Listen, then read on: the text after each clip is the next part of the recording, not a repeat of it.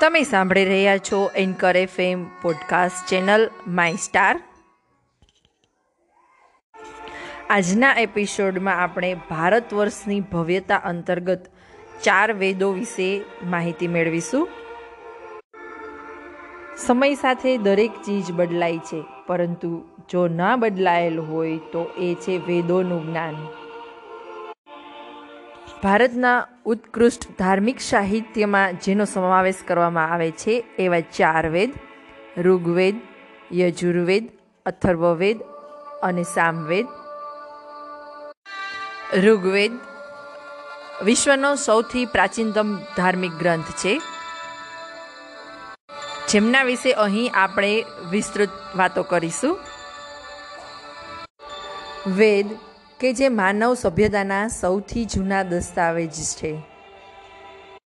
વેદ કે જેમને શ્રુતિ ગ્રંથોના નામથી પણ ઓળખવામાં આવે છે.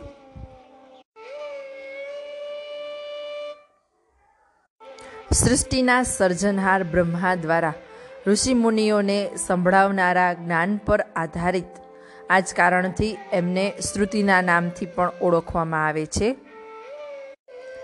વેદની ભાષા વૈદિક સંસ્કૃત છે, જે લૌકિક સંસ્કૃત કરતાં અલગ છે. વાત કરીએ મુખ્ય વેદ ઋગ્વેદ વિશેની. ઋગ્વેદમાં દસ મંડલ અને એક હજાર અઠ્યાવીસ સૂક્તો દસ હજાર છસો જેટલા મંત્રો ઉપલબ્ધ છે. ઋગ્વેદની ઋચાઓને જ મંત્રો કહેવામાં આવે છે. ઋગ્વેદની ઋચાઓમાં દેવતાઓની પ્રાર્થના સ્તુતિનું વર્ણન છે. આ ઉપરાંત ઋદ્વેગમાં જલ ચિકિત્સા, વાયુ ચિકિત્સા, માનસ ચિકિત્સા અને હવન દ્વારા ચિકિત્સાનું વર્ણન પણ જોવા મળે છે. તેમજ ખૂબ જ પ્રચલિત ચ્યવન ઋષિને ફરીથી યુવા બનાવવાની કથાનું વર્ણન પણ ઋદ્વેગમાં જોવા મળે છે. ઋદ્વેગ પધ્યાત્મક ગ્રંથ છે અને ઋદ્વેગ દુનિયાનો પ્રથમ ધર્મગ્રંથ છે. ઋગ્વેદમાં સૂક્તોની રચના કરનાર પુરુષોમાં વિશ્વામિત્ર ઋષિ, વામદેવ, અત્રિ, ભારદ્વાજ વશિષ્ઠ વગેરે મુખ્ય છે. તેમજ સૂક્તોની સ્ત્રી રચયિતાઓમાં લોપામુદ્રા, ઘોષા, સચી, પૌલોની, કાંક્ષાવૃત્તિ વગેરેનો સમાવેશ થાય છે. ઋગ્વેદનો બીજો અને સાતમો ભાગ શ્રેષ્ઠ ભાગ છે. ઋગ્વેદનો ઉપવેદ આયુર્વેદ છે અને આયુર્વેદના રચયિતા ધન્વંતરી. ઋગ્વેદના દસમા મંડળમાં ઔષધિઓનું સૂચન મળે છે, જેમાં લગભગ એકસો પચીસ જેટલી ઔષધિઓને સ્થાન છે. વર્તમાનમાં ઋગ્વેદના દસ ઉપનિષદ છે.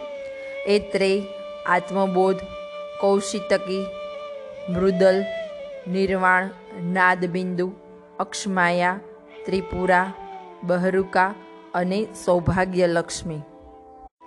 ઋદ્વેગમાં અન્ય ત્રણ વેદોની રચના, પખુ, સામ અને અથર્વ છે. ઋદ્વેગની રચના સંભવત સપ્ત સૈંધવ પ્રદેશમાં થયેલી હોવાનું મનાય છે. અને ઋદ્વેગમાં મંત્રો અને ઋચાઓની રચના કોઈ એક ઋષિએ નહીં, પરંતુ વિભિન્ન સમયમાં જુદા જુદા ઋષિઓ દ્વારા થઈ છે અને તેનું સંકલન થયેલું છે. વેદોની અઠ્યાવીસ હજાર પાંડુલિપિ ભારતના પુણેના ભંડારકર ઓરિએન્ટલ રિસર્ચ ઇન્સ્ટિટ્યૂટમાં રાખેલી છે. યુનેસ્કોએ ઋદ્વેગને અઢારસોથી પંદરસો ઈસવીસન પૂર્વેની લગભગ ત્રીસ જેટલી પાંડુલિપિને સાંસ્કૃતિક ધરોહરની સૂચિમાં સામેલ કરેલ છે. અહીં તમને ઋદ્વેગ વિશેની પ્રાથમિક માહિતી આપેલી છે. વિસ્તૃત અભ્યાસ અર્થે તમે સોરી, માફ કરશો. વિસ્તૃત અભ્યાસ અર્થે તમારે આ ગ્રંથ વાંચવો જ રહ્યો. ફરી મળીશું બીજા વેદની અવનવી વાતો સાથે. ત્યાં સુધી આવજો.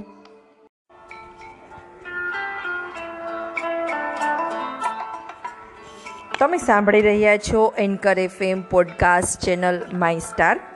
Bharat વર્ષની ભવ્યતા અંતર્ગત પ્રથમ વેદ ઋદ્વેગ વિશે જાણકારી મેળવી. ઋદ્વેગ પછીનો બીજો મહત્વનો ગ્રંથ યજુર્વેદ વિશે આજના એપિસોડમાં આપણે જાણકારી મેળવીશું.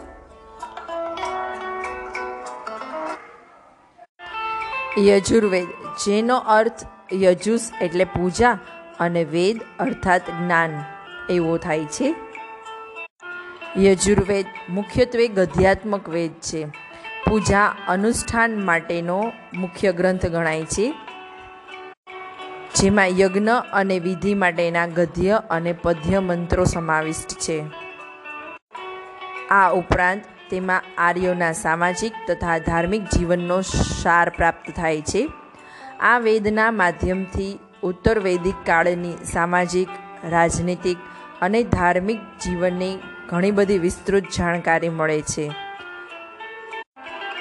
યજુર્વેદની મુખ્યત્વે બે શાખા છે. ઉત્તર ભારતમાં પ્રચલિત શુક્લ યજુર્વેદ, જેને આદિત્ય સંપ્રદાય કહેવાય છે, અને દક્ષિણ ભારતમાં પ્રચલિત કૃષ્ણ યજુર્વેદ, જેમને બ્રહ્મ સંપ્રદાય માનવામાં આવે છે. મહર્ષિ પતંજલિ દ્વારા ઉલ્લેખિત યજુર્વેદની એકસો ને એક શાખાઓમાંથી વર્તમાનમાં માત્ર પાંચ શાખા ઉપલબ્ધ છે. પુરાતન સમયમાં આપણે સાંભળેલા નામ ઘણા બધા એવા અશ્વમેઘ યજ્ઞ, રાજસૂય યજ્ઞ, વાજપેયી યજ્ઞ, અગ્નિહોત્ર આવા અનેક યજ્ઞ કરવાની કથાઓ જે યજુર્વેદમાં આપણને જોવા મળે છે. એવું પણ કહેવાય છે કે ત્રેતાયુગમાં માત્ર એક જ ગ્રંથ હતો અને એ હતો યજુર્વેદ.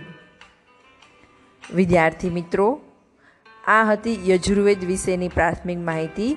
વિસ્તૃત જાણકારી માટે તમે યજુર્વેદનું અધ્યયન વિસ્તૃતથી કરી શકો છો. ફરી મળીશું નવા એપિસોડ સાથે. ત્યાં સુધી નમસ્તે.